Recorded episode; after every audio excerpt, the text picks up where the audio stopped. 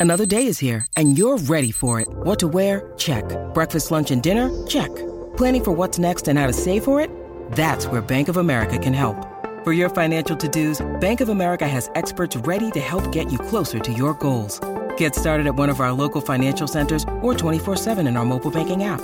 Find a location near you at bankofamerica.com slash talk to us. What would you like the power to do? Mobile banking requires downloading the app and is only available for select devices. Message and data rates may apply. Bank of America and a member FDIC. It's only a kick. A jump. A block. It's only a serve. It's only a tackle. A run. It's only for the fans. After all, it's only pressure. You got this. Adidas.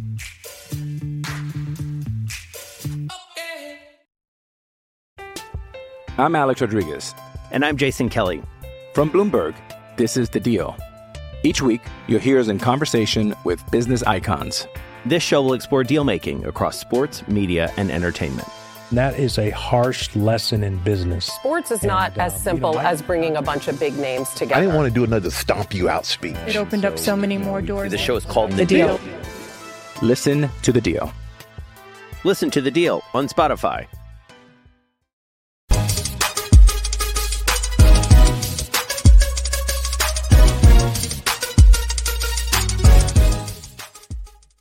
Good morning, good afternoon, and good evening, and welcome to the Same Old Arsenal podcast.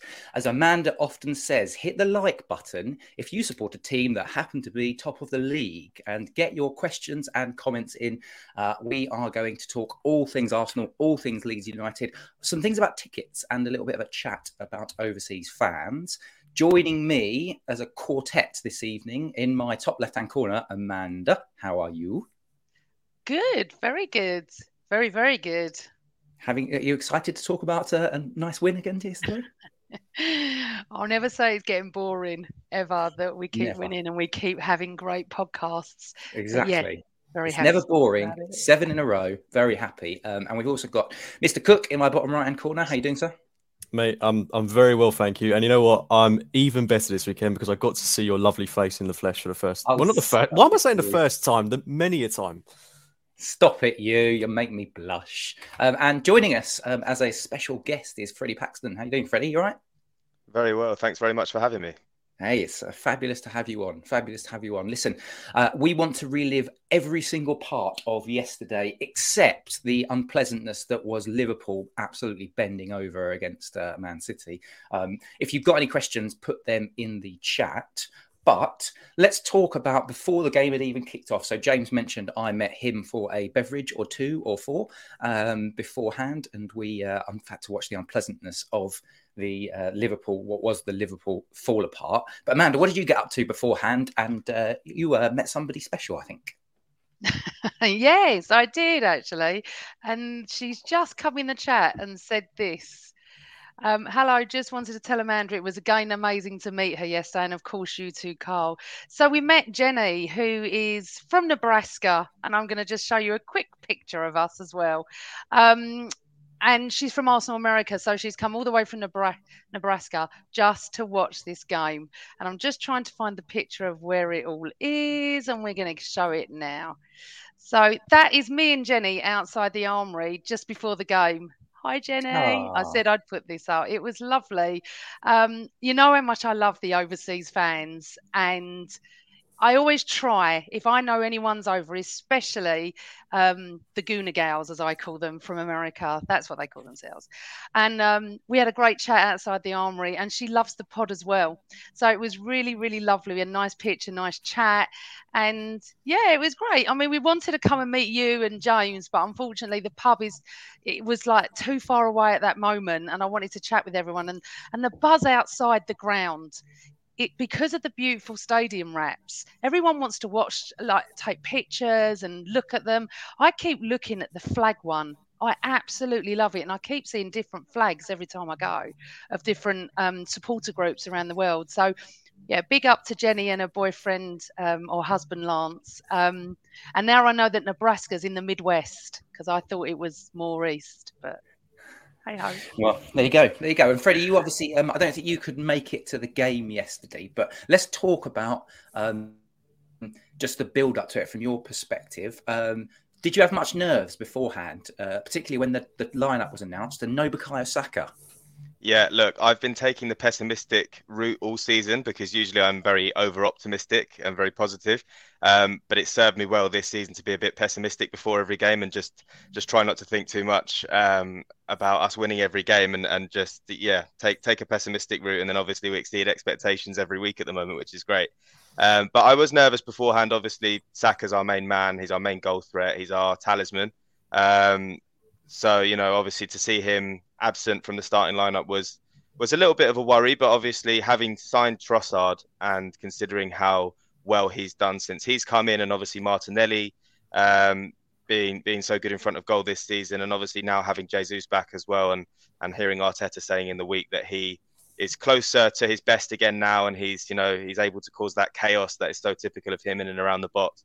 So you know it, it's now it's nice to have um, those options, and obviously it softens the blow of, of not having someone like Saka available. And obviously we saw that with the way that we that we played. I think obviously we did we weren't at our very best, especially in the first half, but once we got that second goal early in the second half, then we were, you know, we were fully in control, and it was it was great to then be able to bring Saka on a little bit later in the game, give him some give him some minutes and ease him back into it rather than having to rush him rush him on to, to save us. So all in all, very positive.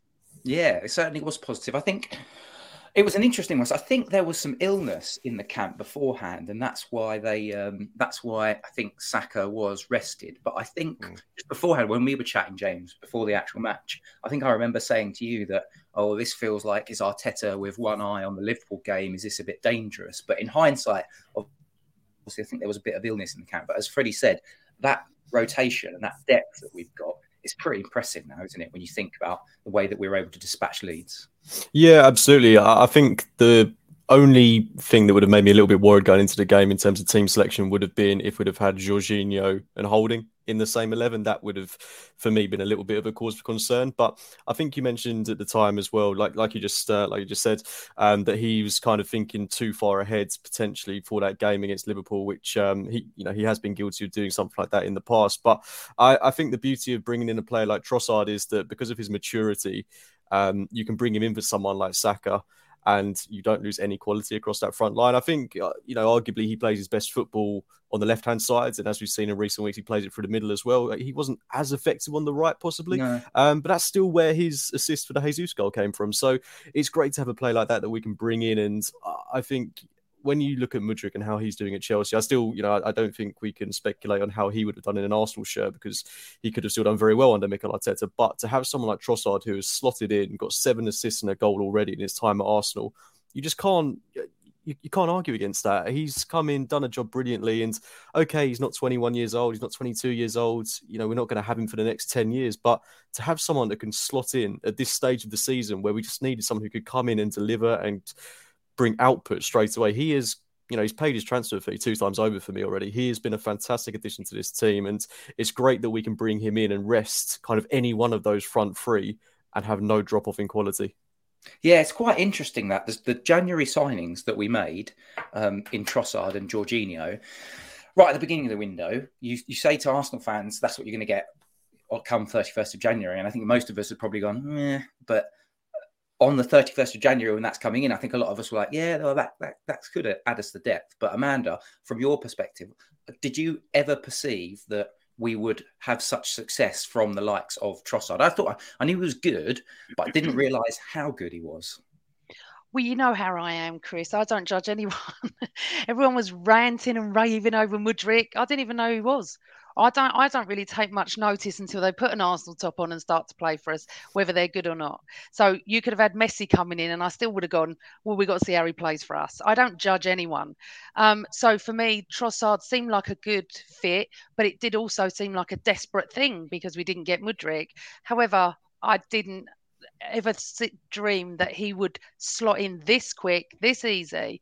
And the fact that when they announced yesterday, I got to my seat and didn't even realise Saka wasn't playing, and I went, "Oh," I was a little bit like, "Okay, he's on the bench though. Well, maybe he's resting him, a bit tired. He'll come on for 20 minutes." Um, I didn't know he was ill the day before, um, and I was okay with it. I was okay with it. He needs a, he, do, he definitely needed a rest. However, Trossard slots in like he's been there 10 years and he plays the Arsenal way, he plays the Mikel way. He just fits us like an absolute glove. And I'm over the moon with him. I, I love him. I tweeted about him last night saying all those people that threw their toys out because he was only Leandro Trossard and not this Mudryk fella. Um, and I think you should go and look at the stats now for Mudryk and go and look at the stats for Trossard. Yeah, I think it's you've got to take it with a pinch of salt, like the comparisons, because um, I think Mudryk in an, in an Arsenal team would be a, a, a much more effective. He'd be highly effective compared to what's happening in that absolute dumpster fire that is Chelsea at the moment. Um, and if you put Trossard in that Chelsea team, he's probably going to do better than um, Mudryk because he's he's Premier League oven ready basically. But um, I do think you have to take those kind of comparisons with a pinch of salt. It's done. We move on. He can languish on his 200 grand a week or whatever he's on um, at Chelsea and uh, not be competing for the title whilst we're just see if we can keep on trying to win games. But that first half, Freddie, I, I thought the first half was.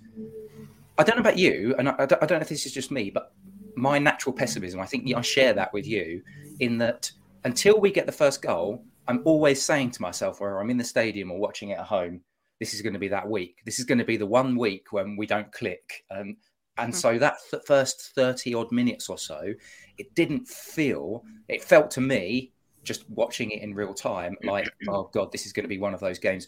Did you feel like that yourself in that first half until that first goal went in? I did, yeah. I felt that we weren't really imposing ourselves in the way that we would obviously be looking to. I felt like there was a few times where we gave up possession a bit too easily. Even just the way that we started the game, it was very similar to that Bournemouth start. You know, where yeah. they're on the attack straight away. Yeah. Ramsdale was forced into a save. You know, they had a few shots on target yesterday, and and on another day, one of those could have gone in. Um, so you know, there was that little bit of a worry. What I will say is that um, Arsenal this season, as we've all seen, have tended to be really good from those losing positions. So even if we do obviously end up going behind, um, there's always that feeling that we can come back and, and get something. I think it's only, uh, yeah, us and Crystal Crystal Palace have, have sort of retrieved uh, or come back from losing positions and like a, an unbelievable amount of times this season. So we've always got that. Uh, but you, you know you, you want to avoid putting yourself in that position and there was that worry yesterday that perhaps you know, we, we end up falling behind or um, you know, maybe it's just not going to click for us this week. I remember when we we dropped points when we drew to Southampton, was it earlier in the season, and yeah. um, things just weren't really going for us that day, and we didn't manage to sort of um, kick on and get ourselves back into it. Um, but yesterday, obviously, once we once we got that penalty, which at first I thought looked a little bit soft, until obviously seeing it back and seeing that there was contact to his knee. Um, then obviously that allowed us to kind of calm down a little bit, go a goal ahead, and being at home, we we we then eased into the game much more. But yeah, absolutely. In the first half, there were a few moments where I was feeling a little bit, a little bit uh, tetchy. Yeah, me, me too. So just a quick um, yes or no uh, around the uh, around the table before I go to Cookie on the actual penalty. Um, as Freddie said, it probably was a penalty. Yes for you, Amanda. Was it a pen? Yeah, yeah. And, Took it, and... it, it, it, kicked his knee. It's yeah. quite blatant. It's quite blatant. It's hard when you're in the ground, so I just rely on people that are at home. Um, and my dad went, oh, they said it's a soft pen, but he wasn't watching it. So for me, I was like, I thought it was a penalty straight away. And I'm not normally like that. But yeah, for me, it was. It was a bit of a weird one, wasn't it, James? Because he kind of, Luke Ayling goes down and then he sort of extends his leg and it just sort of is, I think it's studs or something, or his toe just catches Jesus. And VAR are never going to rule that out. If there's contact and Jesus goes down, they're never going to rule it out, are they? Yeah, I, I, mean, he does emphasise the contact, but I suppose you kind of got to to make the referee make a decision these days, don't you? So, I mean, yeah, it is emphasised, but at the end of the day, there is contact. It is a penalty. Had it gone to VAR, it would have been given as a penalty. And to be fair, I have to give props to the referee for actually awarding it and not letting the ball go out of play and then letting it go to VAR because I think there's been so many instances in recent weeks and months this season where officials have just let play run out and relied on VAR to make that decision. So fair play to the ref for making it on his own terms. Yeah, definitely. Um, and then the man steps forward, Gabriel Jesus. I tell you what, if anybody in that stadium needed that, Amanda, I think definitely it was him. And I, I, think Odegaard went to actually pick the ball up, then he just handed it to Jesus. And as soon as he did that, I thought brilliant. But I was reading today that he hasn't actually got that great a record on penalties. I think it was Arsblog that might have mentioned it this morning. But um, right thing to do, and uh, good to get him off the mark, wasn't it? Yeah, I'll just let's just talk about the first 30 minutes. I was bored. I sat there and I said I was to Carl, I'm bored. The atmosphere was weird. There was atmosphere, but you know what I think about the drum? Not going to mention it anymore, but the drum. I just was a bit like I th- th- it wasn't dull and it wasn't a bad game, but the first 30 minutes I was like and then obviously the penalty change. The minute we get the penalty, I think for me, I didn't stress the whole game. I stressed more the day before. Um, I, I don't know. Sometimes they say, don't they, if you the penalties are you know for you, you've got the penalty. Sometimes you shouldn't take it, but I was, I mean, over the moon. I mean, I'm even more over the moon that he scored from open play as well, which we'll come to. He needed that so Mm. badly. He get, do you know what it's like? It's like he's never been away. He doesn't even look like he's got to come up to match fitness. He's already got it. He was Yeah. everywhere yesterday. And yes, Chris, he needed it. I didn't, I don't watch penalties. I have to turn away. So I stood up and turned away. And as I was looking at everyone behind me, they've all got their phones out. I said, why have you all got, I don't know these people. I went, why have you all got your phones out? I just, I don't get why anyone would film a penalty being taken. I'm too stressed to even watch it, let alone film it. But yeah, it, and it was a lovely penalty. I love the penalties when they're down the middle. I really do. That's that's my sort of penalty. I'm always saying to everyone, down the middle, because the goalkeeper always goes left or right. They never just stand there. So uh, yeah, big up. Yeah, to, uh, but there was that. Um, there's that during you say that, but do you remember during the World Cup when we were in those friendlies, um, and there was, I think they went out, they went overseas, and uh, somebody, one of the Arsenal players, and I think PSG, it might have been, no, no, Lyon, one of the Lyon players, um, tried to do a panenka, and the goalkeeper just stood there and just catches it. And I always think, yes, dangerous. You're always dangerous going for uh, going down the middle. But yeah, good penalty. Um, puts us one nil up. We go in at half time. I think as soon as we get that second goal, Freddie, quite early on, that Ben White goal, the game for me was it was about how much Arsenal could Arsenal could deliver it. But are you in the same position as me? Because when I watched that in real time, it felt to me like the goal actually took an age. Like maybe it's just the angle, um, and obviously you're watching it on TV, so you could just correct me here. I'm wildly off, but from the angle that where my seats are, half of the people around me just sort of stopped, went, "What's just happened? Did that actually go in?" But it was great finished. And also, can I can I get you to give some props and hand some flowers out to Gabriel Martinelli because I thought his assist was fantastic. Yeah, um, I know what you mean when you're in the stadium, and obviously from certain angles, sometimes it's difficult to tell how the ball's actually actually going to make it across the box from from such an angle. And obviously to see Ben White coming in at the back post was was a little bit surreal as well. For, at first, I thought it might have been somebody else, but the way that he came in, it was it was pretty nat- it looked pretty natural. Um, but you're right. Um, yeah, the way that the way the ball travelled across the box, the, the gap that Martinelli squeezed it through, to, to have that vision, um, you know, it might just look to some people like he swung up, swung a you know a hopeful ball across the box but it's more than that. It's the acknowledgement that someone's going to be making that back post run. It's the timing of it. It's to squeeze it through that small gap as i said to put enough on it but also not too much. You know it's it's a lot more difficult than it looks. And uh, to have that sort of vision and be able to produce a cross like that to to give someone a tap in at the far post is you know is brilliant. So yeah, I was, and I was also really happy to see to see Ben White get on the end of it. I'm a big fan of his. I think what he's done um, in terms of you know being sort of let's you know we all know that he's versatile. We know that he'd played at right back before, but let's face it, he was shunted out because Saliba and Gabriel are such a good partnership, and there's no shame in that at all. But the way that he has made that position his own has become so dependable. He's been, you know, the best in that position in the league, you know, alongside, let's say, Trippier and maybe one or two others. But um, what he gives the team from there is is so good, and to see him pitching in with with um, with goals like that and just getting into attacking positions is is brilliant. So yeah, I was I was really pleased with that goal, and obviously it then set us on on, on our way to to win the game comfortably. So yeah, was was very happy. It was very, very good. And before the game, um, we were having a debate over best right back in the league or even um, in European football at the moment. And this is the bit where I need to bring in Mr. Cook because um, he just uh, very bluntly just said to me, well, "Who's better?" So I'm going to give you a, a few minutes to wax lyrical about uh, your man Benny Blanco. Oh God, where do I start? and I, I honestly, I can't, I can't think of anyone better than him at the minute. I mean, let's not, let's not go into Europe just yet because there are some very good players out there. But if we're just looking in the Premier League, who is better? Honestly, name me someone that is better. Trippier's had a good season. Uh, I mean, Reece James is always injured. In terms of consistency, output, versatility, reliability, Ben White is your man. And what he's brought to this Arsenal team over last season and, and you know the way he's raised his game this season. He's just, uh, I think he's another one of these guys that we can talk about being a world class footballer.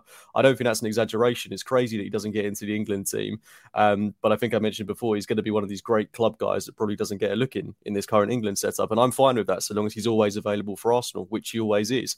But if he can add this extra layer to his game where he's you know he was already making overlaps but i think he's making them to a better level now but if he's progressing even further to a place where he can be in the box and finish opportunities like this i mean he's a very intelligent guy so i've got absolutely no doubts whatsoever that he'll know when to get into those positions and now he knows he can deliver on it I'm confident we might see one or two more goals from him in these last nine games of the season because he he now knows he can do it. As I say, very intelligent player, very intelligent person.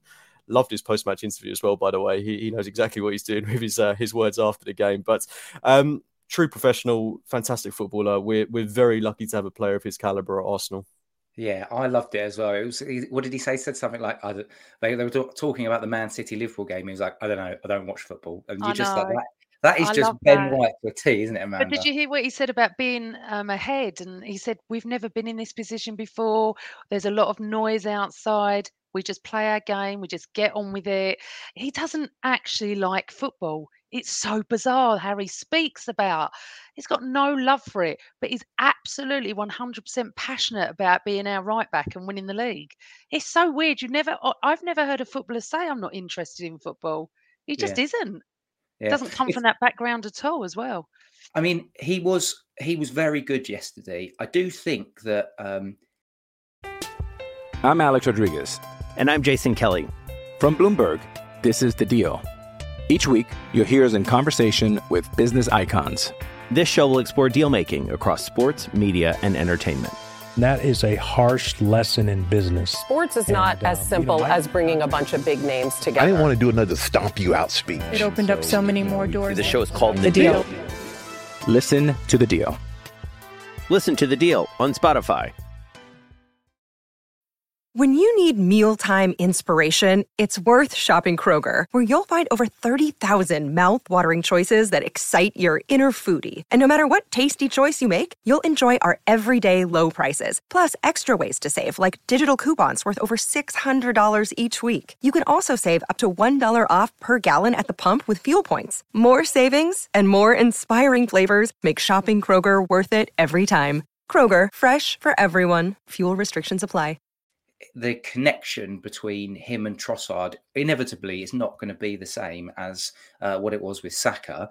But as we talked about earlier, the ability we've had to be able to rotate in players, that's actually going to be really, really useful. Ben White, however, is one player that we cannot rotate out. Like literally, we he's it's it's funny with the Tomiyasu injury, he's almost become kind of like Partey in that if it's if Partey's out injured then there's a big dip in class. If Ben White goes down, like touch wood, you know, uh, cross everything, that he stays fit for the next nine games. Um, and as James said, you know, not having him having played lots of international minutes and stuff like that, maybe that ends up being a blessing in disguise. But so we're uh, so we're two 0 up. It's second half. We're pretty cruising, um, and then um, Mr. Trossard steps up. I mean, we we score on 47 minutes, which is pretty good, straight after half time to make us feel comfortable.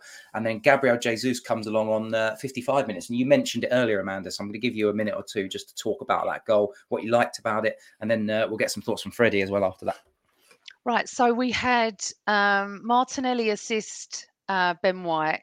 We had was this who was assisted? Trossard so it's Trossard with Jesus, and um, Xhaka was assisted by somebody else. Odegaard. Right, and I love it.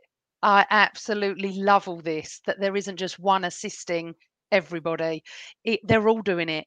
If Martinelli's not scoring, he's assisting. So he assisted yesterday instead of scored, and I just love it. And and the fact that he scored from open play, he he really needed that as well. Um, as he gives so much to the team. Look, we're not losing when he doesn't score. He is just pivotal, and and I love seeing him. And eh, as I said, it's like he's never been away. The, the match fitness is incredible. He looks incredible. Um, lovely goal. What a lovely goal. And and and I think it it it meant more you know, um, because it was Jesus and it wasn't a penalty and it was from open play. And I just love him. I love everything about him, everything he does. I just, I just absolutely, I, the fact that he's won the Premier League with City, the fact that he's got a winning mentality is what I said the day he signed for us. I said, forget all the football. I don't really know much about him. I've watched him obviously when he played for City. And my City mate said to me when he signed, good player, needs to add more goals. But he has become the, the, the winning mentality and the fact that he has got that mental strength to go all the way to the league. Him and Zinchenko have got that, you know, and it's so important. Plus his football, plus everything he brings to the pitch. He crosses that white line He's like a tiger. He does not give up. And I mm. absolutely love him. The thing is, when someone said the other day, who's your favourite player? It is so hard to choose. I, I fight between Saka and Odegaard all the time. However, Jesus, Martinelli, Partey, Ben White, Gabriel. I mean, come on. It's really hard. Zinchenko, I absolutely adore. Xhaka, we'll get him to him in a second. I mean, it's like a rebirth. Honestly, yeah. it's just incredible. Seven goals this season. I, I mean, I, actually, when he headed the ball in for that goal, I was like, "Is that Xhaka?" I just, it, it just, it's. Uh, you could write. I'll tell you something. Someone should do a film about his story from beginning to end at the Arsenal. Because what a story! You wouldn't believe it when he was booed off that night and he's throwing the jersey on the pitch and everybody wants him gone and he was not great in the position he was in. People kept saying he's just not a DM. Well, he's not now he is playing in the right position. But this is about Jesus. Love him. Keep him fit to the end of the season. He's given him given us something extra. And what I'm loving still is so many pundits to still staying. No, it's still going to be City. City are going to come in. Let them carry on. Uh, I'm happy for that. I don't want anyone to tip us. Yeah, uh, Freddie on uh, on Gabriel Jesus. I uh, want to, don't want to cut you out of, uh, of the conversation here because I, I think it's quite an interesting one. He's quite a street I'm sure I heard somebody say he's quite a streaky player, and so if this is the start of it for the beginning of the a, a little run for him, I mean, it's gonna that's gonna go a long way to seeing us over the line. If fingers crossed, we can win the title, isn't it?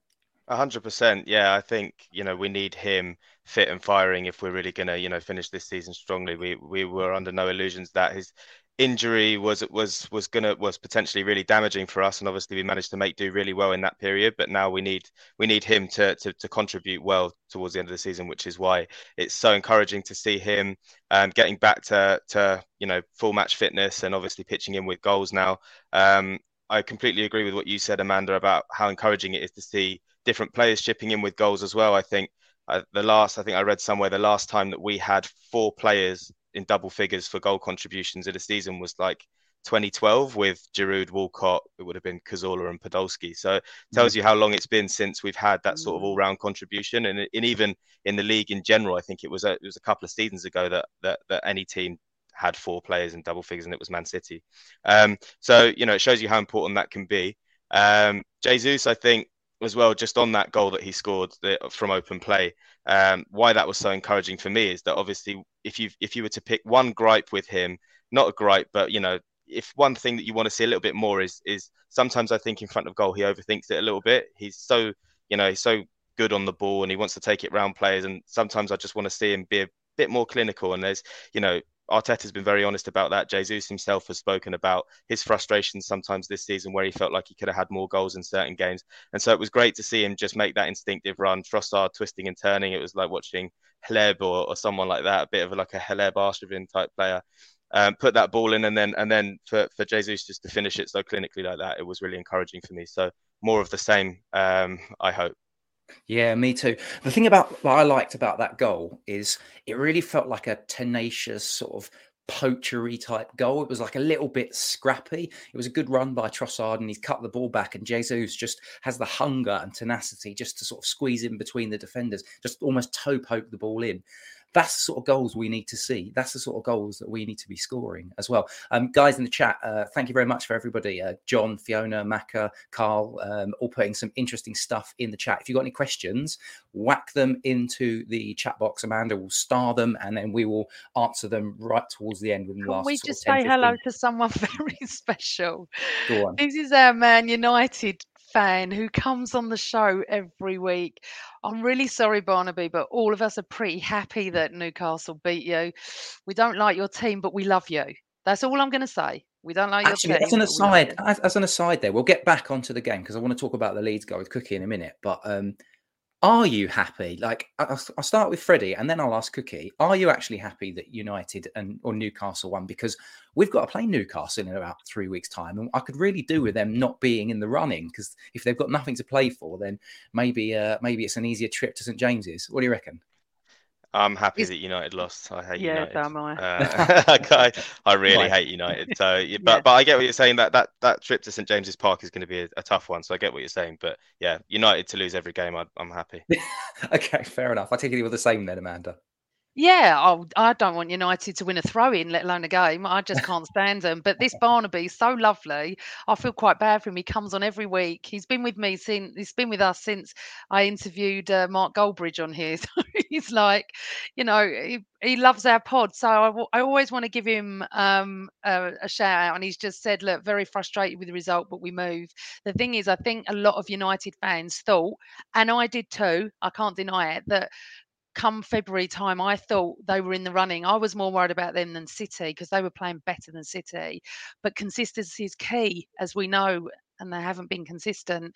Um, so yeah, I, I know what you're saying. I mean, Newcastle away is is the potential banana skin, but we listen. Let's just take one game. Yeah, time. Let's. Uh, one game. we'll come. We'll, we might get time to look at the fixtures and get terrified about our running um, after we've talked about the game. But uh, James, um, Leeds' goal. I thought that was a bit lucky because it took the, the ball across. I can't remember who put the ball across to um, to the, their goal scorer, but that took a deflection. And then when he struck it, that also took a deflection off Zinchenko. Just a bit unfortunate. Is there anything that we could have done differently? Do you think?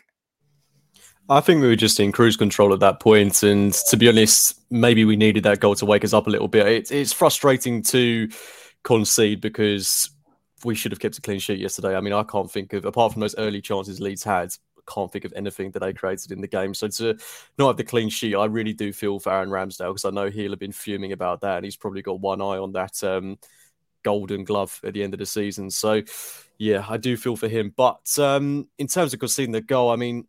I don't want to get ultra critical because I really don't think, in the grand scheme of things, it matters that much. To be honest with you, in terms of goal difference, it would have been good to have an extra goal on the board. But I mean, uh, Zinchenko probably shouldn't turn his back. Don't think you can blame Ramsdale for not getting to the to the ball.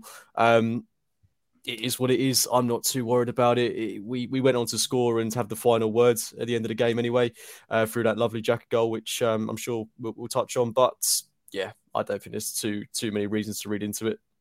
Yeah, I think I'd, I'd, I'd go back to um, Ramsdale in that All or Nothing documentary where, like, we just won and he goes and sits down and puts his heads in his hands and he's just really cheesed off. And Edu comes up to him and says, "Cheer up, we've won." And he'll he'll he'll be particularly frustrated. I would have thought uh, Ramsdale with uh, with conceding that, and particularly when there's not really a lot he can do about it. But um, Amanda, uh, from your perspective, what do you reckon on that on that goal? Would you just chalk it off as a unlucky and move on? Yeah, I mean, listen, I was just talking to Carl about this before. I do actually believe that, you know, when they like focus on, oh, we can't get a keeper clean sheet, I don't really care. If we're going to win 4 1 every game, I don't really care. Now, obviously, if it comes down to goal difference, and that's what we're discussing, yes, every goal matters. We're two goals behind City, I think. Um, I don't think it's going to come down to goal difference, to be honest. I really don't. I don't think it's going to be like 1989 when we needed to win two clear goals. Um, so I'm not fussed about it. However, obviously, I don't like goals being scored against us. Um, I think we went to sleep a little bit, if I'm honest. Um, and I think that, you know, it's it's very unfair. And I know how you and um, Cooks think about holding, and you're not con- you weren't concerned for Leeds, but you're very concerned for Liverpool. And I feel that he knows that. I'm not saying he reads social media or anything like that, but he feels that tension. You know, he's not Saliba, but he's not terrible. And I thought he played all right yesterday. Um, but I feel that if Zinchenko didn't turn his back, it might have been different. But I haven't really focused on it, if I'm honest, Chris. You know, if it was one all, yeah, would have been more, but we've won 4 1. Yeah. So, you know what I mean? I'm, I, perhaps I'm wrong and I should yeah, be no, looking at no, I think you're right. I think you're right because, as James was saying, um, as Cookie was saying, we were in cruise control, and then there was Freddie. There was just that moment that that there was. I reckon there was probably about a five minute window after they scored, where it felt like. And again, this might just be the fan in me sat in the stadium. I've had a few beers, and so therefore I'm suddenly nervous because I'm thinking, you know, I was at the Newcastle Arsenal 4 4 all those years ago. I was in the ground when that unpleasantness unfolded. So I've got, I'm wearing those battle scars. What was your kind of view from that perspective in terms of once the goal goes in and then that sort of five minute window? And then give us a give us a bit of, of thoughts on the uh, on the goal that Xhaka scored as well. Yeah, I think obviously we've all we've all been scarred in the past of seeing Arsenal teams of old that um, have wilted under pressure or have given silly opportunities away and ended up uh, putting themselves in positions that they shouldn't have been in. I do think that, um, yeah, you're right to say that once they scored, obviously they had the wind in their sails a little bit, but I was always comfortable that we'd see the game out. I was always, um, you know, I always felt that we would. Um, and obviously it was maybe what, six, seven, maybe eight minutes after that we scored yeah. Xhaka's goal, which which I think is credence to the point that I make about the fact that there wasn't too much panic. I think you know we just get on the ball and we'll create another chance before the game ends. And I think also that's why perhaps it's easier not to dwell too much on the fact that we conceded, which can be a bit frustrating. But the fact we finished the game then by scoring another one uh, kind of buries their goal a little bit in in the Mm-hmm. memory. Um, but yeah, I think Xhaka's goal was brilliant. Um, the ball from from Odegaard was was great, and to see Xhaka making that run and being a threat in that way, as he's done so often this season, was was brilliant. It's it's incredible. I know we've spoken about it briefly already, but the turnaround from him and, and what Arteta's been able to do um, to bring out the best in him, because I remember interviewing him a few years ago, and, and one thing that's always stood stood out about him is firstly how much he cares about the club and, and what he does, um, but also how much of a good leader he is and how how respected he is by other people. So all of those things were there, but then for Arteta to absolutely nail it on the kind of playing side and find him a role that Xhaka has openly admitted he wasn't sure that he could do in the first place um, is just is, is is testament to the job that Arteta's doing and and also to Xhaka's professionalism to to give that role a go and give it everything and look at look how it's turned out. So yeah, was um it's just funny watching him, you know, to see him getting on the end of chances like that and just you know scoring scoring goals consistently. I think he said after the game that he'd promised his wife uh, a goal for her 30th birthday and and he delivered. And it's just funny that he could be so confident about doing that now because that's the player that he is. So uh, fair play to him. Yeah, very very happy for him. Yeah, I thought it was a fantastic goal. It was one of those goals. If it was a centre forward, that's the sort of thing that you know. Um, I know I invoke his name on an Arsenal podcast uh, at my peril, but it's the sort of thing you expect to see the likes of Harry Kane scoring, or you know, a, a Marcus Rashford or a Callum Wilson. You know, those are the sort of goals that. that Hold they, on, these- we've got breaking news. What Potter has been sacked. from Chelsea? Wow, I'm not surprised. I said day one he doesn't fit them. I've, honestly, I've said it day one. Yeah, everyone's saying it in the chat. Potter's been sacked. And this is what and this is what people said when Todd Boehly brought him in. People said, is, is he is he going to be the kind of guy that invests in a project? We need to remember that Arteta, um, when Arteta, when we hit our nadir under Arteta, and we were really struggling, you know, we were down there in the league um, a couple of seasons ago, a few seasons ago. You know, a lot of people were questioning Arteta and his methods and whether or not we'd make we'd made a mistake. But the club stuck with him. They really did stick with him. They were like they were very, very vociferous with no, he's not going anywhere. Whereas that's been a bit quiet from Chelsea um, of recent weeks, I feel. And they're just they've never been a club that I'm going to get everyone's view on this actually, just a minute or two on that, seeing as it's breaking news. They're going to get um they're never they've never been a club that's willing to, you know, invest time in their managers. So, James, I'll go to you, and then I will go to Freddie, and then Amanda. Just some thoughts on that on that Potter sacking. Let's just keep it to a minute each because Have we, we got don't to play really wanna- Chelsea? Yeah, new manager bounce, isn't it? Oh, God. James, Honestly. Go on. Yeah, um, it's a difficult one with Chelsea. Uh, I was really, I'm actually surprised at the news that they've sacked him uh, because I was kind of under the impression that they would give Potter until the end of the season and almost treat these next nine, ten games for them as effectively a long pre-season ahead of next season because they they've given him what a long contract. There are all these players that uh, you know how many of them are Potter players. I'm not so sure if if, if any are Potter players. I, am convinced that um, someone like Mudryk wasn't his signing. Um, it feels like a lot of these players have just been kind of mushed together and they've just said, "Here you go, you know, go and do your thing, make it all work." And um, I mean, when you're in an environment that is that chaotic, it's going to be difficult for any manager.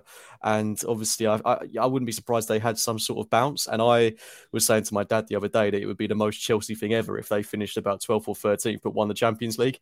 And maybe that's what they're trying to do because at the minute with Graham Potter at the helm, there's no way they're going to get past Real Madrid. I still look at their team and I think you know there's enough talent within that squad. If if someone comes in and makes it right, then there's no reason why they couldn't click and make it work. But um, it's just kind of you know, it, it sums up Chelsea that they've gotten rid of him kind of so early into his tenure. I do think he wasn't the right fit. Um, but like I said, I, I, I am surprised. Um, but when you're coming out after games like yesterday against Villa and he's saying that it was a good performance, I mean, come on. I don't know if any of you watched that game, but my God, they were really, really poor. Um, but I just hope it continues. But uh, I just sincerely hope that they don't come to the Emirates and put in a performance because we really need to win that game.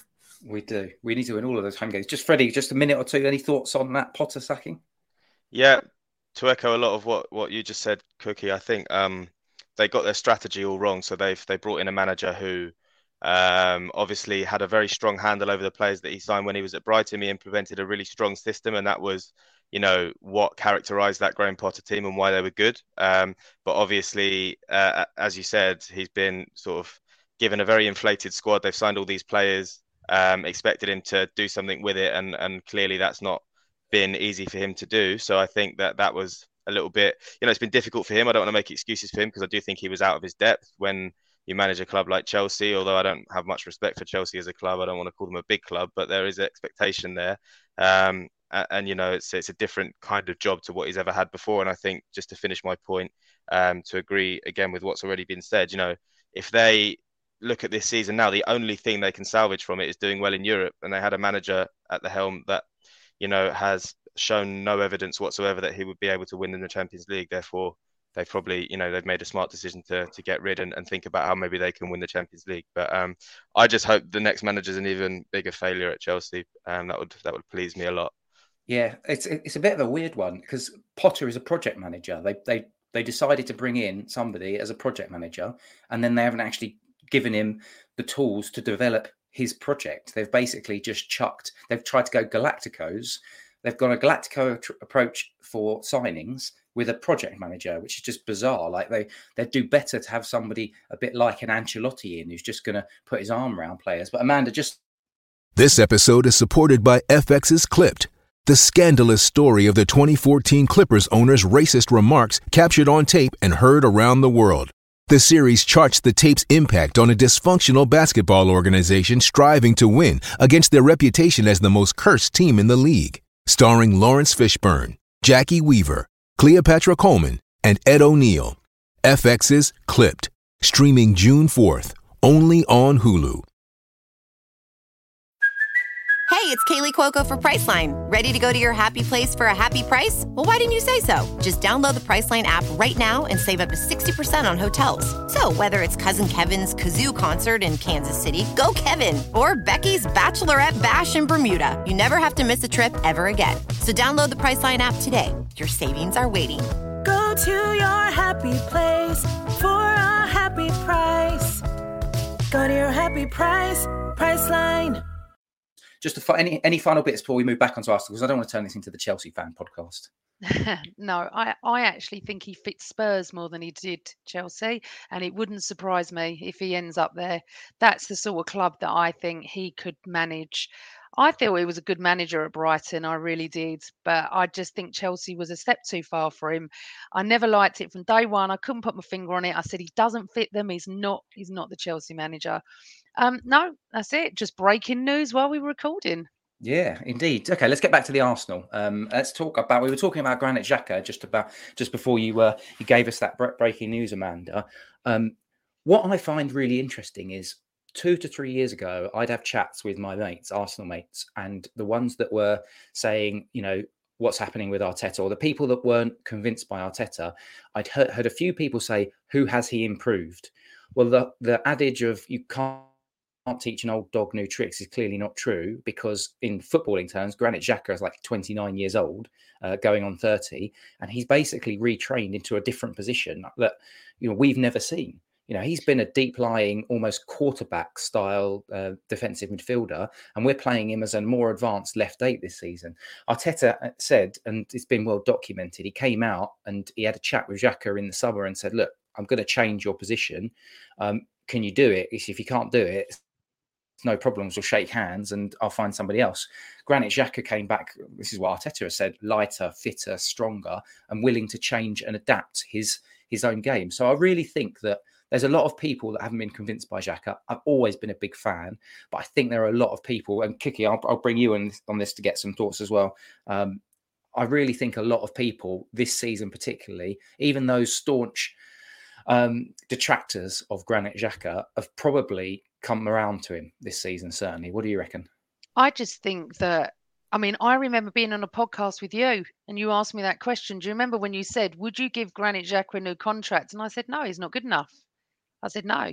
However, he has been being played in the wrong position since he started with us. This is his right position, and this mm. is where he plays absolutely fantabulously well. And would I give him a new contract now? Absolutely, yes, I would. I want him there. Absolutely. I think he's been brilliant. I hold my hands up. Didn't want him when he did what he did that day. Um, when he threw his jersey on the pitch, you don't do that. But absolutely, as I said at the beginning, Chris, write write a story about him and that be made into a fantastic football film because he's possibly, I said possibly, going to be in a in a Premier League winning side to the point yeah. where he used to get sent off and his fouls. Touch wood, I've not seen him foul this season the way he used to. I've not seen any idiot um tackles or lunges or you know you never and and you know we've stopped saying now isn't it if that was Xhaka because Xhaka mm. doesn't do that anymore he's just not that sort he's playing in the right position we have said this but um very impressed with him very pleased and he works his socks off he's definitely definitely a brilliant vice captain yeah, he's a, it's great to have those kind of experience. Like we keep talking about this being the youngest Arsenal team, but it's great to have people like Xhaka who have got the experience. I think on the fouls or the cards, I always find it quite funny. Like he, he picked up yellow card Xhaka, but he, if you look at the amount of times he's had red cards in his career, he hasn't been sent off as much as people seem to suggest. But James, I want to keep you in on this uh, Xhaka loving because I know you're like me and you've always been a big fan of him. Um, I think part of the reason why he hasn't been picking, he hasn't been fouling as much is because we're playing him in an advanced position now. So he's not he's not um, required to be in positions of danger where he's isolated. I just don't think that happens anymore, and that's probably a result. But James, just some thoughts from you on um, the Granit Xhaka debate. Yeah, it's it's a really interesting one, Xhaka, isn't it? Because he's been through so much in his Arsenal career. He's played with so many different players alongside him. And I remember when he first came into the team and we played under this kind of rigid 4 2 3 1 under Wenger, and he was partnering Aaron Ramsey or Coquelin or whoever it might be. I mean, that's a real throwback for you there. Um, and then we kind of moved to that 3 4 3. And then we had the Emery years. And then we had the beginning of the Arteta tenure where he was partnering the likes of Ceballos. Um, but now we're playing him further up the pitch. And there's not that reliance on him to be a defensive midfielder because that, he's not that anymore. He's I, I never think of Xhaka as a defensive midfielder in any capacity this season. But by allowing him to be higher up the pitch, he is still tackling and he does make the occasional foul, but he's not making those sort of fouls or tackles in positions that are dangerous to us in any way, shape, or form, because they're normally in the you know final third of the opposition half. So it's it's a huge benefit to us, and the fact he's adding goals to his game, amazing passes as well. Like his ability to pass the ball and find someone is absolutely exceptional. Um, but for me, he's been one of those uh, again another one of the i'm not afraid to use the term world class because he genuinely has delivered kind of consistent eight out of tens this season apart from maybe a, a slight dip after the world cup a very very slight dip if we're being ultra critical. But right now he's he's right at the peak of his powers, and I think it's going to be really interesting come the summer because He's going to be 31 in September, and he's not showing any signs of slowing down. I mean, in his entire tenure at Arsenal, he's been here what seven seasons, playing the best football by a country mile. And um, if he keeps his fitness, his consistency, his availability, I mean, for God's sake, he played two games for Switzerland before he came back into this Arsenal team at the weekend. So he's certainly not a guy that's showing any signs of fatigue or or old age um, in any way, shape, or form. So I, I, think if we can have him playing to a similar level next season, keep part in the team and add a Declan Rice in, I mean, the options you've got there are absolutely sublime. And I, I honestly think he will be at this Arsenal team until his mid 30s, maybe not playing as regularly as he is now, but there's there's absolutely no reason why he can't continue in this uh, rich vein of form for, for years to come if he keeps his fitness. Yeah, I 100% agree with you because he's not exactly somebody whose pace is going to leave him because he's never had any pace.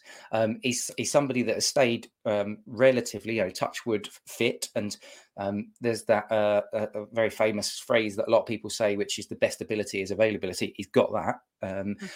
I'm, I, I, I'm with you, mate. I think we, we could get a couple more years out of him. Look, I, I want to sort of wrap up this Leeds game because I want to talk a little bit around seats and ticketing because um, there was some empty seats yesterday. And also, I want to ask you guys how terrified you all are about Liverpool. Um, but just before we do that, is uh, Amanda, then Freddie, and then Cookie? Anything final from the as we wrap up? Anything final from this game that you just wanted to highlight that maybe I've forgotten about because I don't write all of the uh, points down and I tend to make it up as I go along.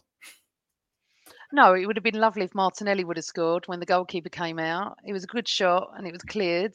Um, no, I thought the, I really enjoyed it after the penalty. He Then got into it. We came out second half. He he shifted it a little bit, didn't he? Brought Ben White up a little bit more. Trossard was more into it. Lovely to see Saka come on, but I do say that every time a player goes down, I'm having a heart attack. I can't. I honestly have anxiety. It, they can just be kicked slightly and they go down rolling. You never know if it's acting or a bit dramatic or not. And I can't take it. You know, I just can't take it. But that's that's just me just being dramatic and worrying about every single game. But we've got nine to go. That was our tenth yeah. tenth yesterday. So no, just generally look, we fully deserved it after the 30 minutes of a bit of subdued. And um yeah, roll on the Scousers. Yes, roll on the Scousers. So again, Freddie, anything from that game that uh, I haven't probably highlighted that you just wanted to pick up on, or do you just want to tell me how terrified you are about the fact that we play Liverpool next weekend? I think just one thing as a general theme, you know, um, that this Arsenal team, when you watch us, it's you know, it's not just nice football, fancy flicks, uh, talented players. We're a well-oiled machine. We're a well-coached team. Um, you know, there's there's clear patterns of play. There's a clear identity. They they they all have clear roles and they're they're all clear on those roles. Um, and it's just a joy to watch. I think we're a, a very good, disciplined team. Um, and although I am feeling very, very worried um, about the impending trip to Anfield and obviously how the title race could play out, um, I'm just looking forward to enjoying the rest of the season the same way that I have been enjoying the season so far. I think that's important because if you can't enjoy it um, when your team are, are this good, then you know what's the point? Um, look, that's not to say I won't be gutted if we don't win the league. Of course, I will. Um, I'm gutted whenever we, we drop any points, but um, but yeah, I, I think we uh, we're we're a joy to watch at the moment, and I'm excited. We really are a joy to watch. 23 matches, 23 sorry, 23 wins, three draws, and three defeats all this season. That's a pretty phenomenal record. 72 points. Like we're scoring goals for fun as well. Like yesterday, 3.8 xg um, off of, uh, of four goals. You know, we've I need to update my our, my priors with regards to Arsenal, and I'm going to start talking. Cookie, I'll bring you in on this to talk about the Liverpool fixture. And when I talk about updating my priors, I'm thinking about you know you, you and I were talking yesterday, and I was saying, oh, this this absolutely shocking Liverpool side uh, getting battered to to Man City, but you can tell you can bet, bet your bottom dollar that they'll turn into the Harlem Globetrotters next weekend at Anfield. But as Freddie was just saying there, this is a good team. This is an exciting team. This is a team that, as and Freddie said earlier as well, has come from behind. I think I, saw something on Sky Sports today saying that um, we've picked up 15 points from losing positions this season. Like that's pretty. That's five five of our wins this season have come from losing positions, including being two down to to Bournemouth. So there's a mentality of this Arsenal team that's better. And why can't we go to Liverpool and get a win? What do you reckon, Cooks? Absolutely no reason why we can't go there and get a win. It's just you would expect to see an entirely different Liverpool team to the one that you and me watching the pub yesterday. I, I would be amazed if that Liverpool showed up.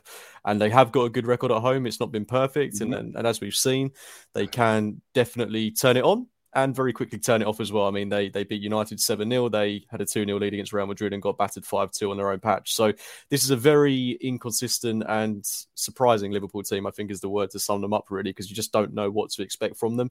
But I thought they were really, really passive in the game yesterday. And just mentally, they don't look anywhere near like the Liverpool team that we've mm-hmm. seen. I mean, we've, we've always kind of viewed them as mentality monsters, but their midfield, on a technical level isn't anywhere near as good as it has been in recent years. I don't think their forward line is anywhere near as potent because Jota's come back in after that injury. He doesn't look the same player.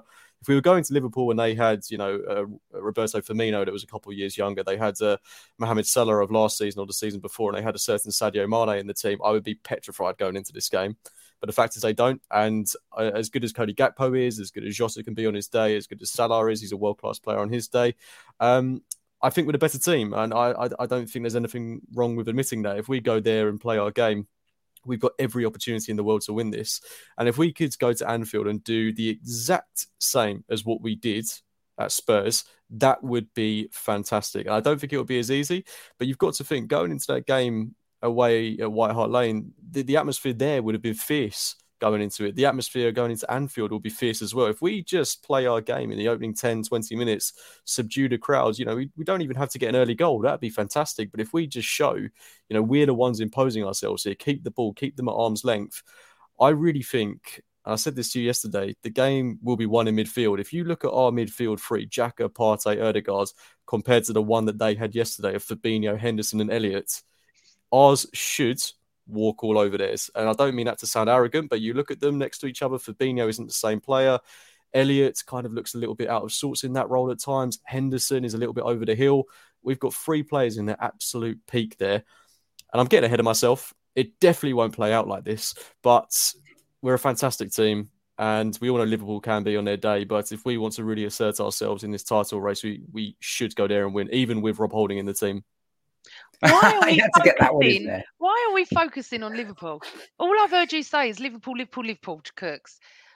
They should be worried about us. Because he asked me they about Liverpool. Be... What, what, no, what, do you want about to come? No, I'm saying like all like you're saying I'm concerned about this. Look, I'm only concerned because it's a bit of a bogey side for us they're not good enough to beat us. If we're on our game, oh, we're going to beat them. don't talk like that. No, Chris, we should. It.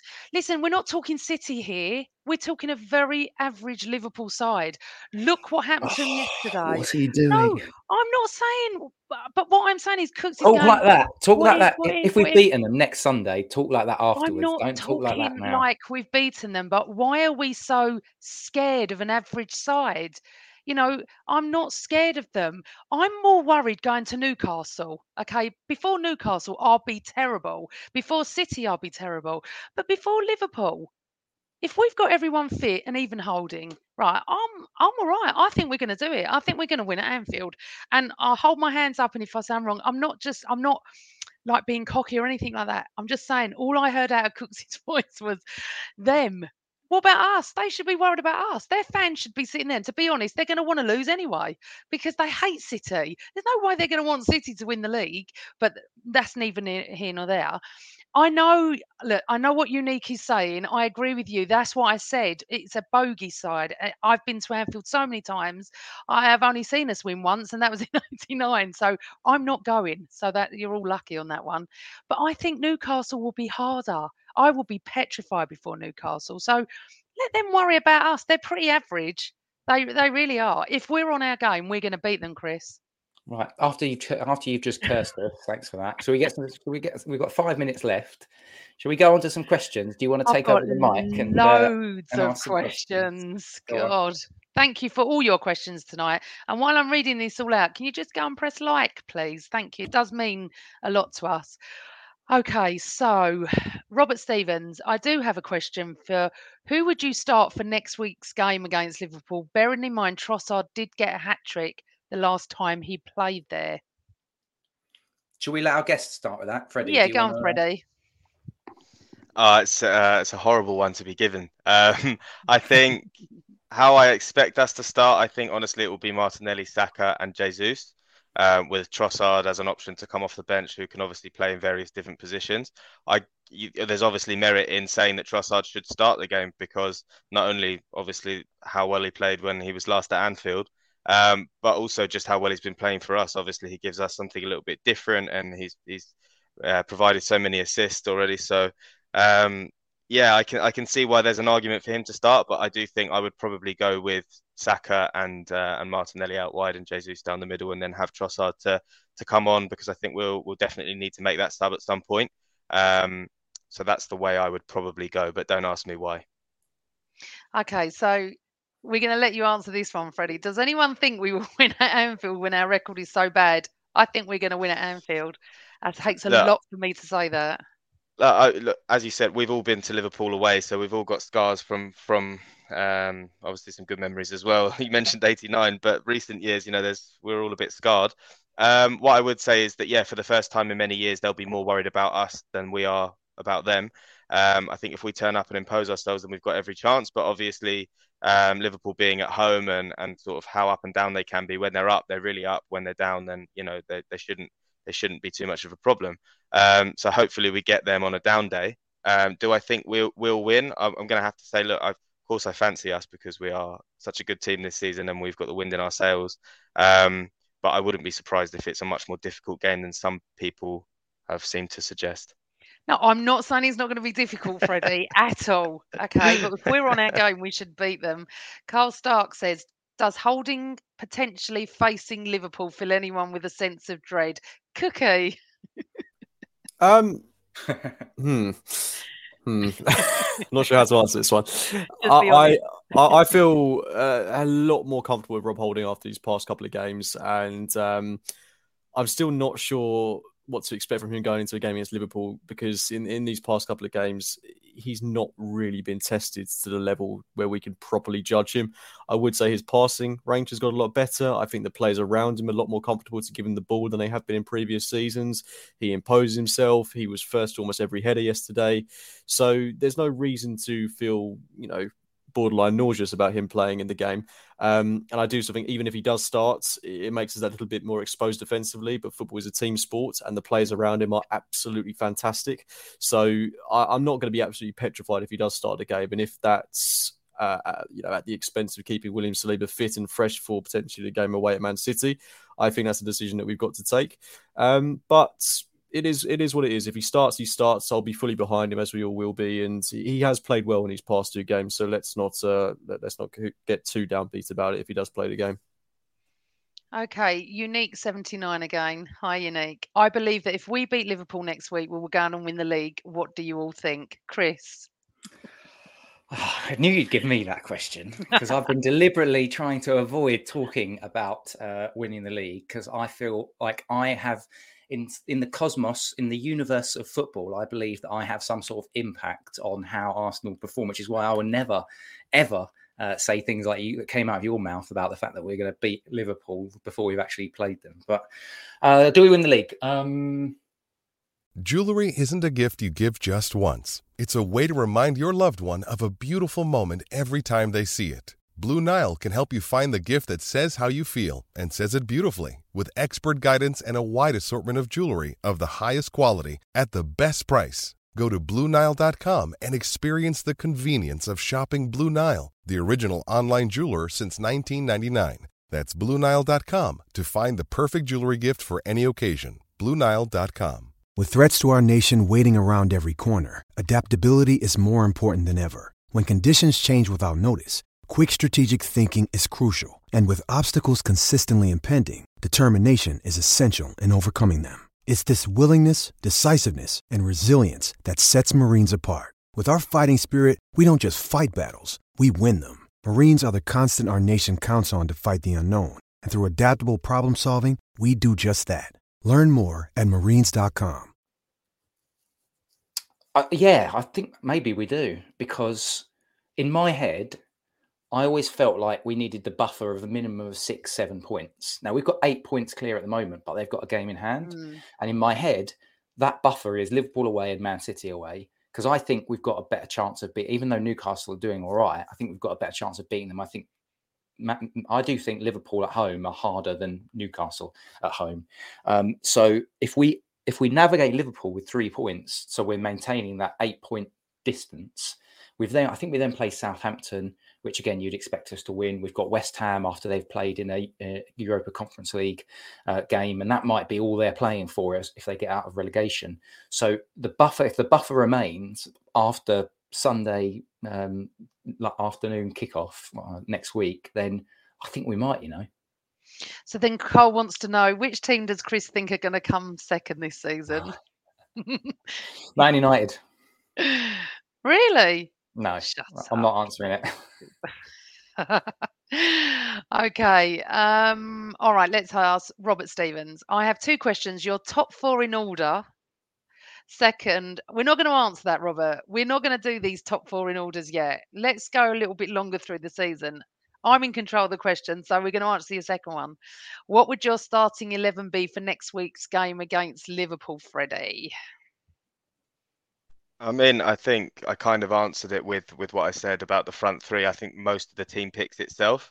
I think uh, we've spoken earlier about where the game can be won and lost, and I think it was absolutely right to talk about that midfield area. And if um, you know, it's it's been it's been great this season to largely have Partey available more than he has been in other in other seasons. I don't want to jinx it, but um, yeah, I, I think most of the team picks itself, and, and and that midfield is where I'll be looking at where the, the game can really be won and where we can really impose ourselves. And then I think, you know, the, with the front three, I would go Jesus down the middle now that he's got some momentum back. And as I said, have Martinelli and Saka out wide just because they have been so dangerous this season. I think Trent can be got out on that right hand side. And obviously, Saka is our um, is our main man, as I mentioned earlier. And then we have the option of Trossard and, and others potentially to come on and help. But yeah, that's the way I would go. I think the defence is, you know, self-explanatory. Um, obviously, if Holding has to play, then he he plays. But if Saliba's fit, then he comes back straight back in for me.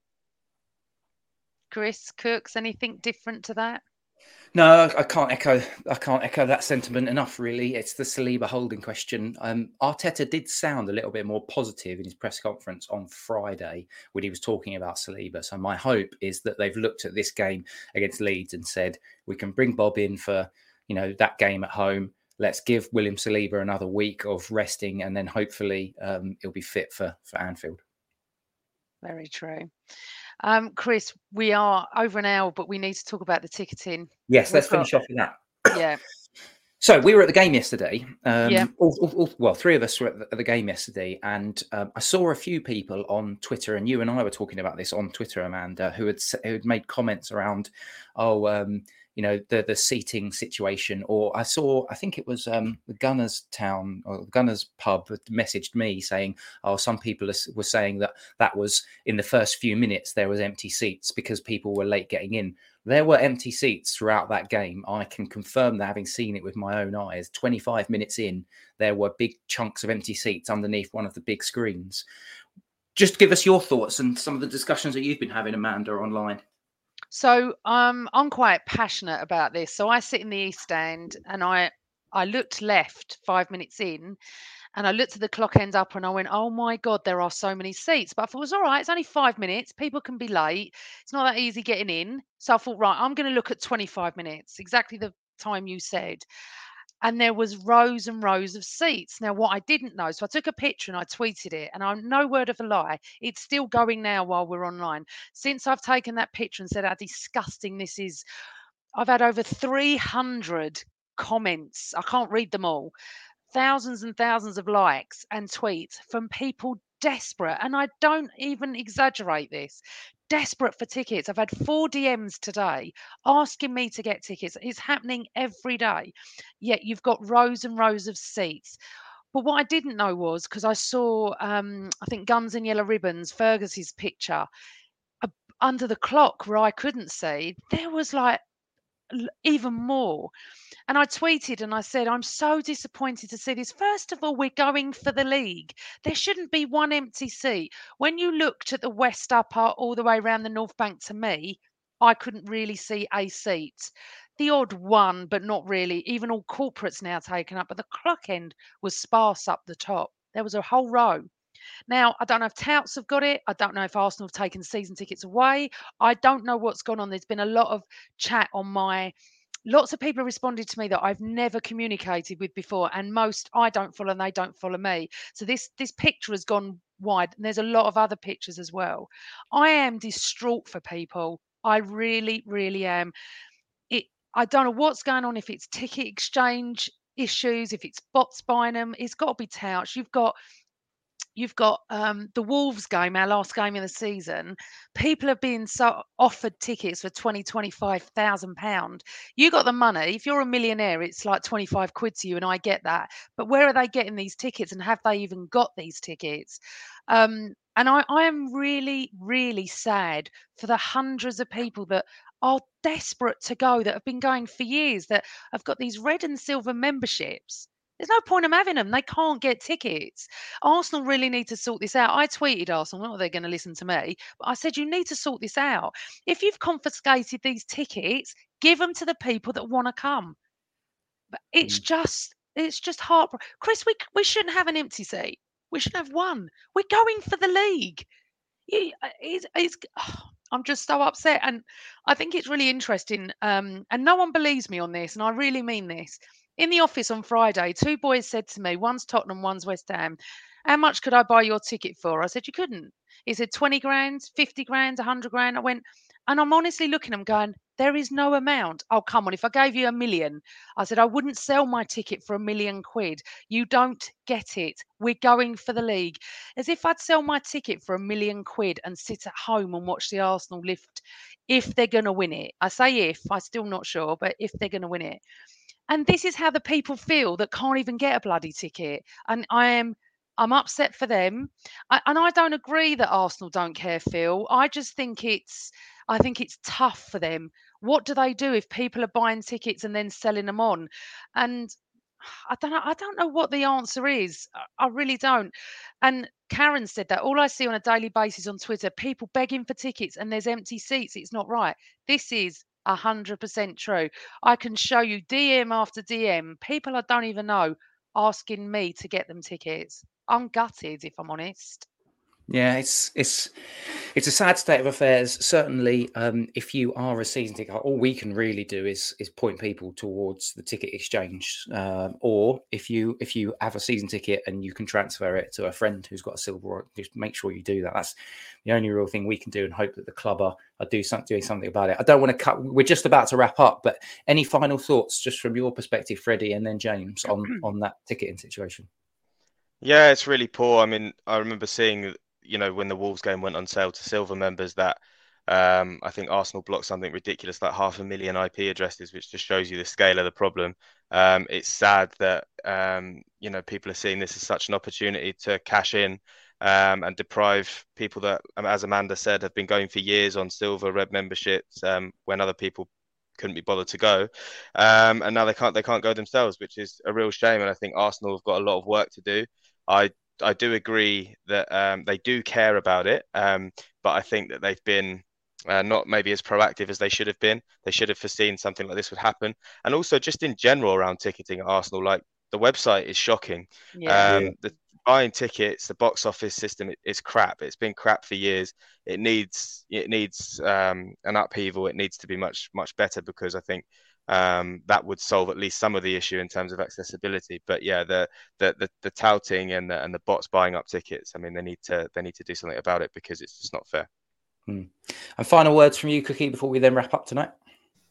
Yeah, um, Freddie, I think that's a great point you make about the uh, actual website itself because I mean we're all very fortunate that you know, we've got season tickets and we don't necessarily have to um, worry about going on there and face the battles that red, silver, junior gunners um, have to face. And but we've all been there, you know. I'm sure sure we have. I've had a red membership in the past. I've been a junior gunner. I've, I've been up at silly o'clock to try and get Arsenal tickets. And um, whenever I've gone on there just out of curiosity myself, the platform is still the exact same as it was a decade ago, which is just absolutely mental. And the fact that they've not addressed that to make this more accessible and easier for Arsenal fans is just absolutely bonkers. But what I found really suspicious, maybe suspicious isn't the right word, but really curious, um, in yesterday's today's game in particular was there were there, there, were seats scattered about, which I think we can put down to, to ticket touts, and that kind of is par for the course now at Arsenal. But there was a chasm in the clock end upper in one of the corners, and it was a noticeable chasm of row upon row upon row upon row, and that to me just seemed really peculiar because that can't just be one or two touts, can it? That that seems too organized. It seems too mm-hmm. premeditated, mm-hmm. and I just want to know where have those tickets gone? Who has those tickets? And how have the club allowed them to get into the hands of these organisations that are selling tickets? Because if you if you just Google Arsenal v Wolves tickets, you will find websites that are selling them, whether they're authentic or fakes or whatever, and they're selling them for five, six, seven times the the asking price. Because Wolves is a, is a what Cat C game that would normally go for about 40 odd quid. Yeah. Um, and the, the, crazy thing is they, they're going for tens of thousands of pounds now, which is absolutely bonkers. Um, but how are, how are these tickets getting into the hands of these off brand organizations that aren't Arsenal Football Club? I just, I want to know how that is happening because I, I can't you know it's, it, it, for me it's like that question of how did the universe start it's it's that mind boggling for me yeah it's it's a difficult one. It's one that we're not going to solve. Hopefully, the club are working towards some sort of resolution. I know there's been lots of talk about it. The club have put an announcement on saying about they've blocked all of those IP addresses. They've blocked a load, but and, and there's clearly still more, more, work to be done. Hopefully, um, that can be rectified uh, sooner rather than later. We are out of time for today. Um, thank you very much, everyone, for putting your comments in the chat. It's been really, really good chatting with uh, the wonderful Amanda. Uh, fabulous, Freddie. Thank you very much for having me. it's great to have you on, mate. And uh, of course, Captain Cook. Thanks, thanks for coming on, mate. No worries at all, mate. Great chatting with you all as always. Yep, we will be back. I think we will be back post Liverpool game. Um, excuse although... me, young man. Just because you don't want to predict anymore, ah. we need to do predictions. That's how we end the show. And I have um... to say, as annoying as it is, Carl went for four one. He, he really did. He went for four one. I went for two one. James went three one, and Freddie, you went three 0 didn't you? Mm. But he actually went four one. So well done, Carl. Yeah.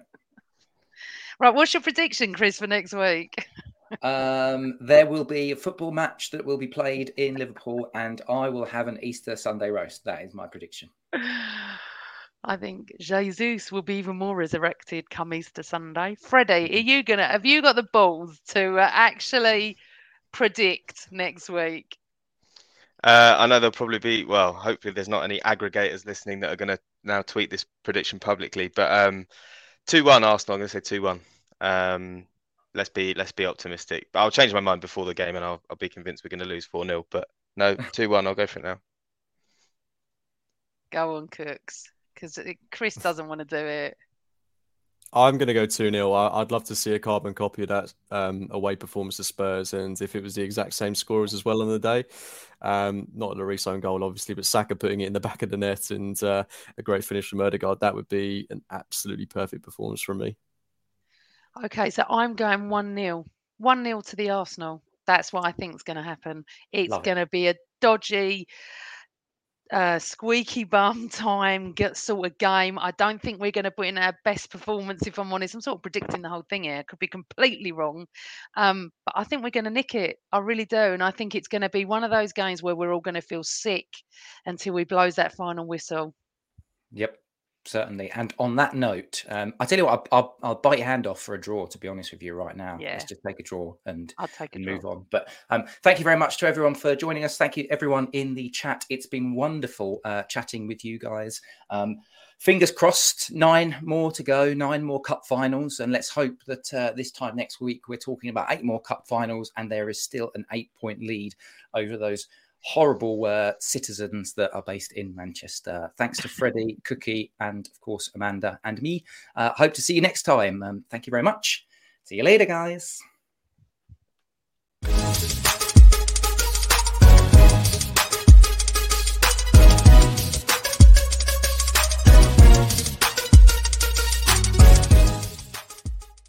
Sports Social Podcast Network. Hey guys, it is Ryan. I'm not sure if you know this about me, but I'm a bit of a fun fanatic when I can. I like to work, but I like fun too. It's a thing. And now the truth is out there. I can tell you about my favorite place to have fun Chumba Casino. They have hundreds of social casino style games to choose from, with new games released each week. You can play for free anytime, anywhere. And each day brings a new chance to collect daily bonuses. So join me in the fun. Sign up now at chumbacasino.com. No purchase necessary. Group. Void prohibited by law. See terms and conditions. 18 plus.